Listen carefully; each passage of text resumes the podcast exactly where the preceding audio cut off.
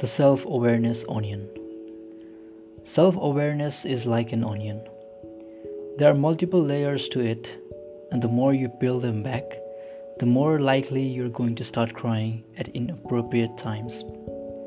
Let's say the first layer of self awareness onion is a simple understanding of one's emotions. This is when I feel happy.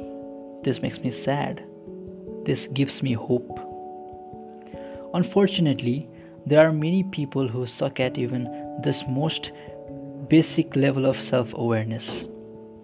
I know because I am one of them.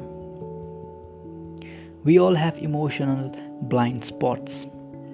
Often they have to do with the emotions that we are taught were inappropriate growing up.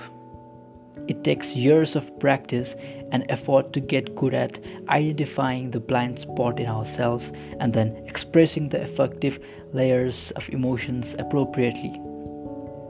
But this talks is hugely important and worth the effort.